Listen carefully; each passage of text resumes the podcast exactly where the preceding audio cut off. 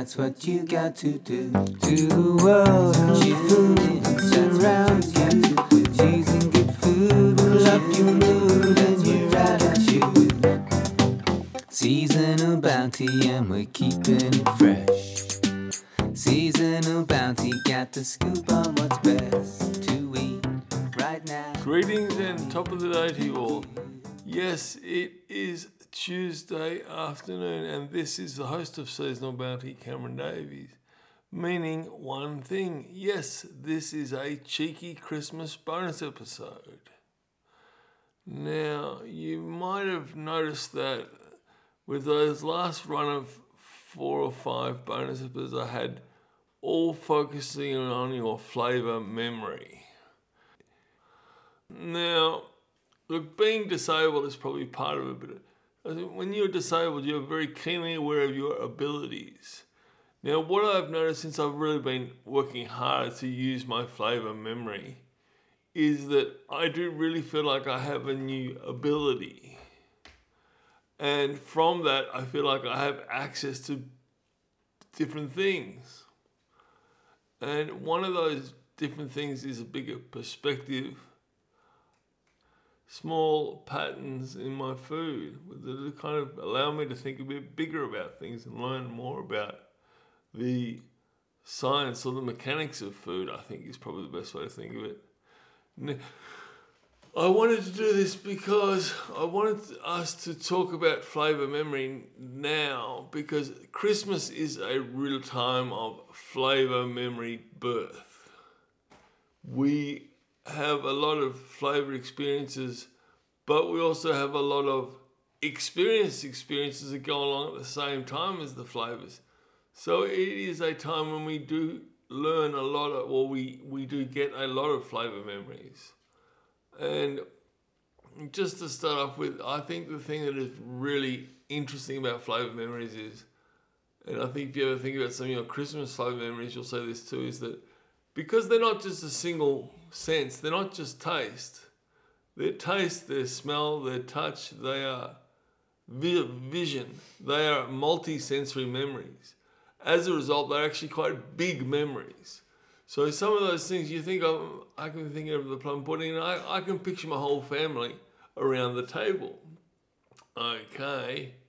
And even some of the colours of the decorations, because my mum always likes to have, she sets the table as well as setting everything else up. So that's really nice. And so I remember some of those pictures as well.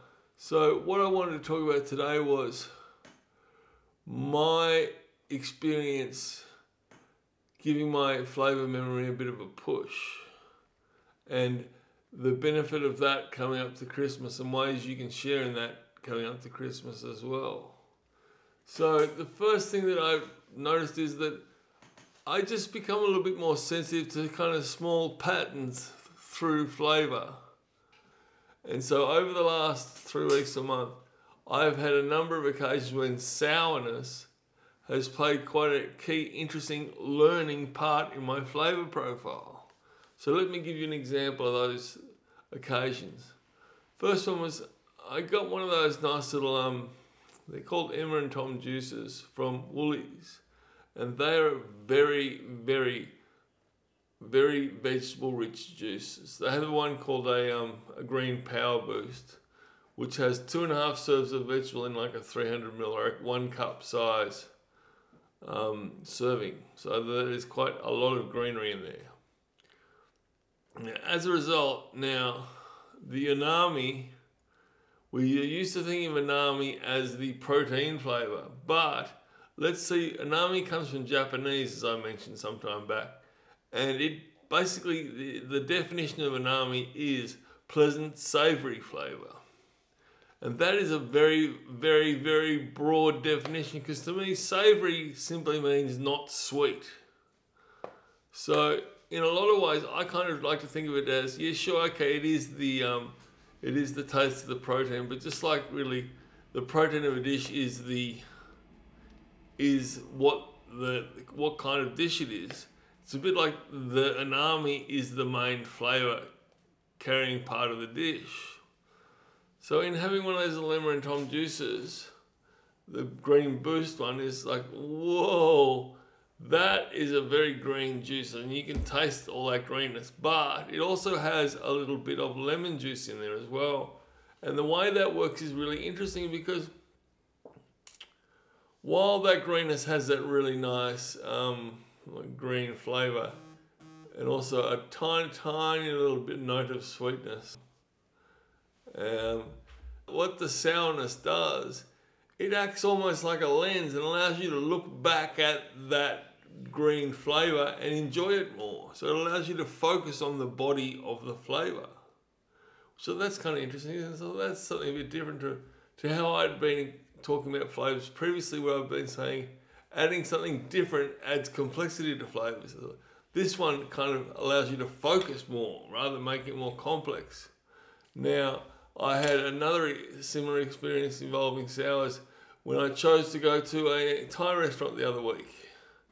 Now, I love my coconut milk curry, so I made sure I had a really nice um, Thai red vegetable curry. And so the big flavour in that dish is the coconut milk and the prawn paste. And like both red and green curries, and then most Indian curries as well, they do have a sour element to them. In in the Thai case, they they have pretty much a whole lime, so the flesh and the skin of a lime.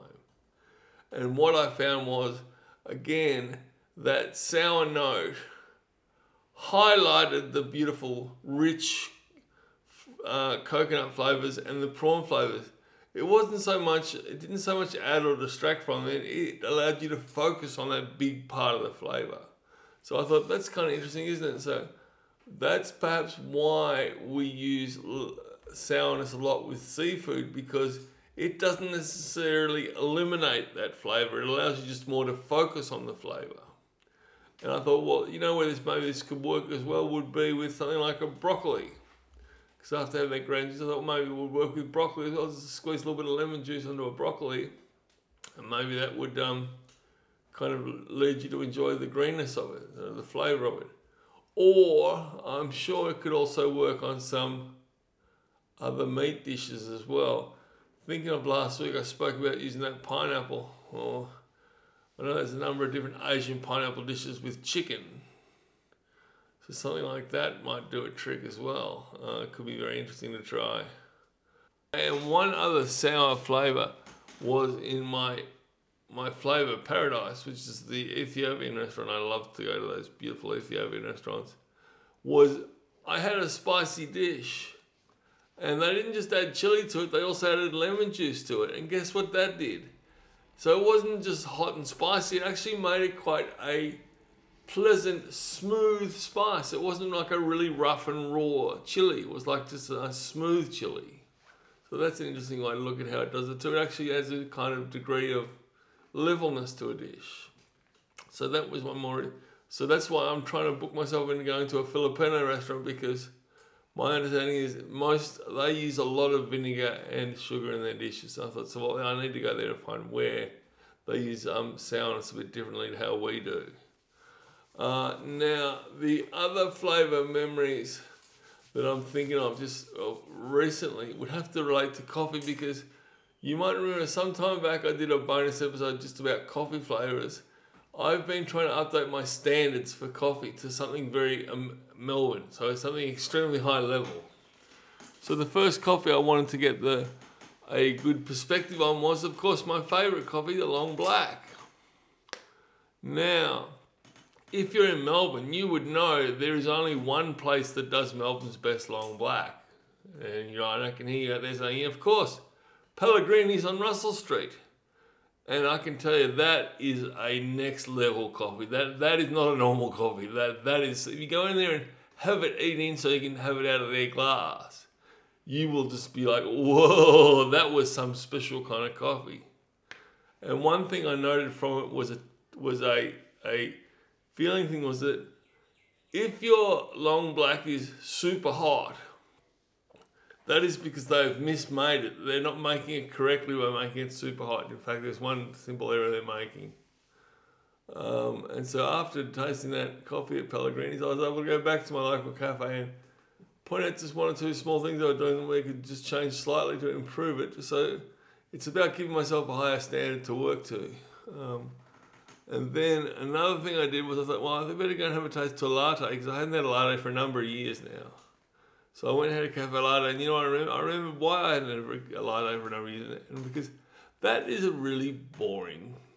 It's quite a boring coffee, isn't it?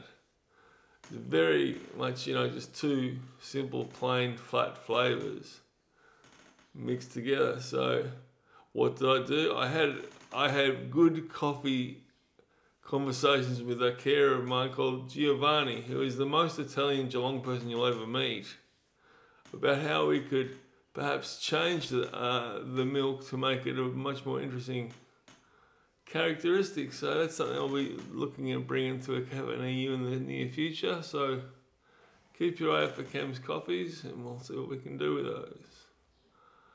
Um, um, now, other coffee memories were going to a Vietnamese restaurant, and you often you go to a Vietnamese restaurant. I say, "Would you like a Vietnamese iced coffee?" Now, to be really honest with you, I don't think they make like a Turkish coffee. I'm pretty sure it's just a strong instant coffee, and then they put a bunch of condensed milk with it. And condensed milk is just really thickened, very sweet milk.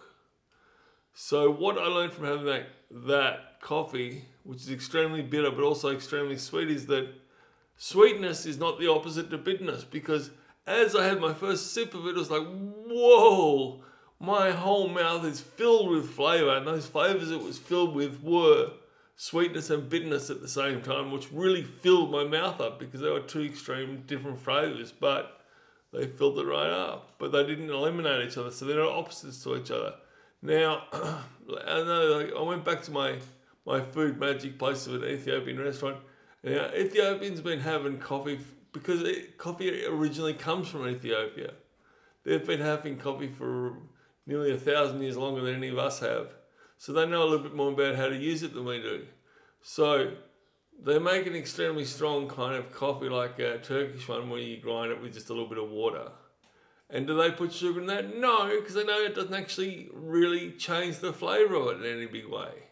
So what do they put it in instead? I recommend you go when you go to an Ethiopian restaurant, as I always say, if you haven't been to an Ethiopian restaurant, why not? Why have you? Why are you not doing yourself the favour of that? If you go to an Ethiopian restaurant, ask for their an original Ethiopian coffee with the salt. That's right. They don't put co- they don't put sugar in their coffee. They put salt in their coffee. And here's what I said. I said, "Give me a real Ethiopian coffee."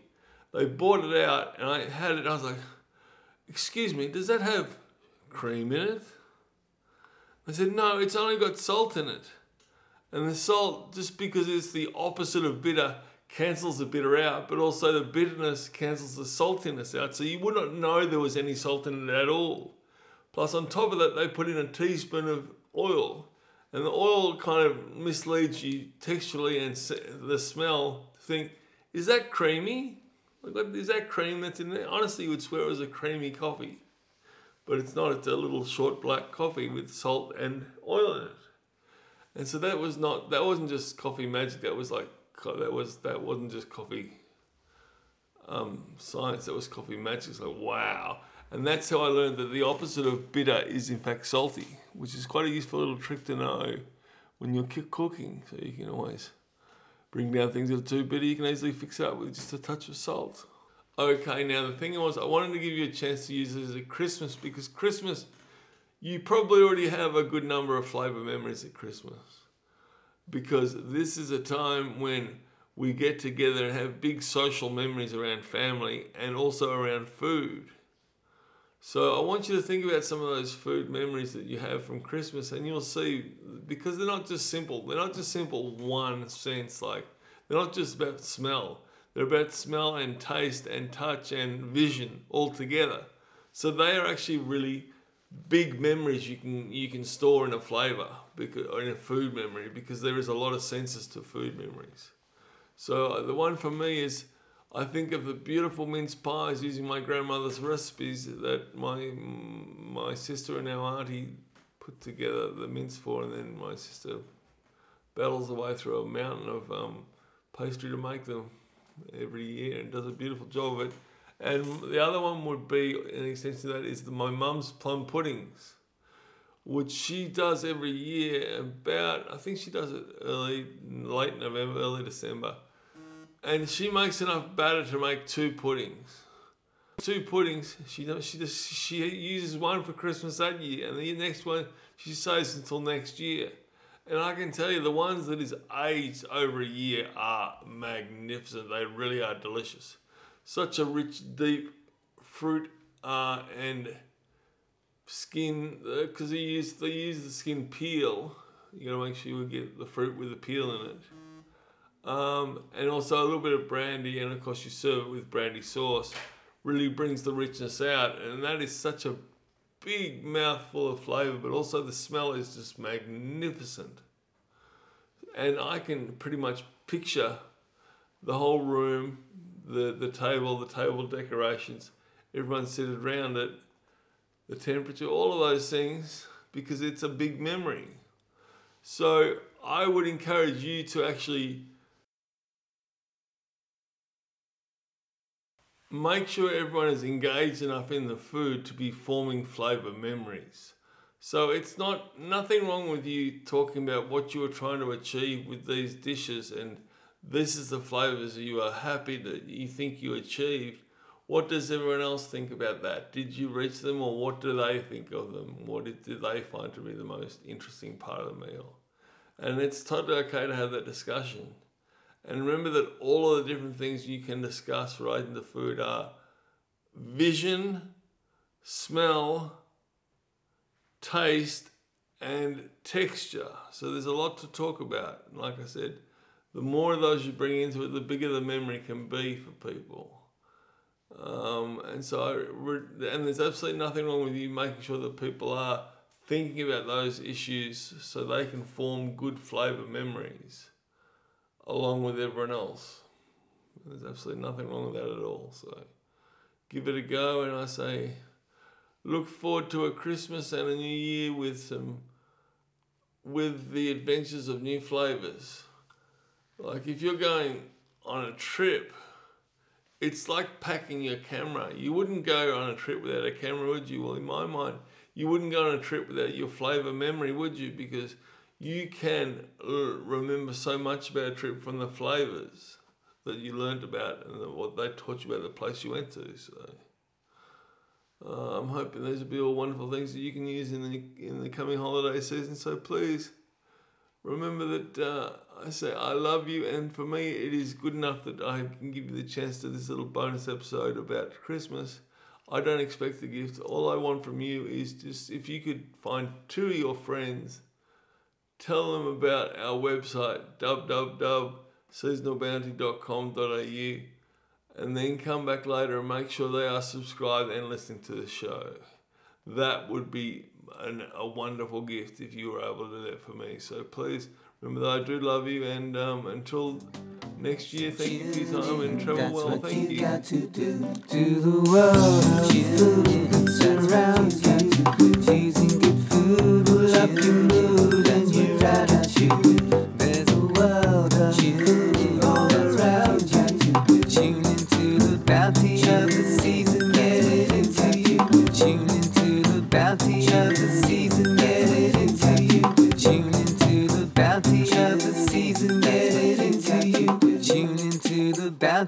Into you.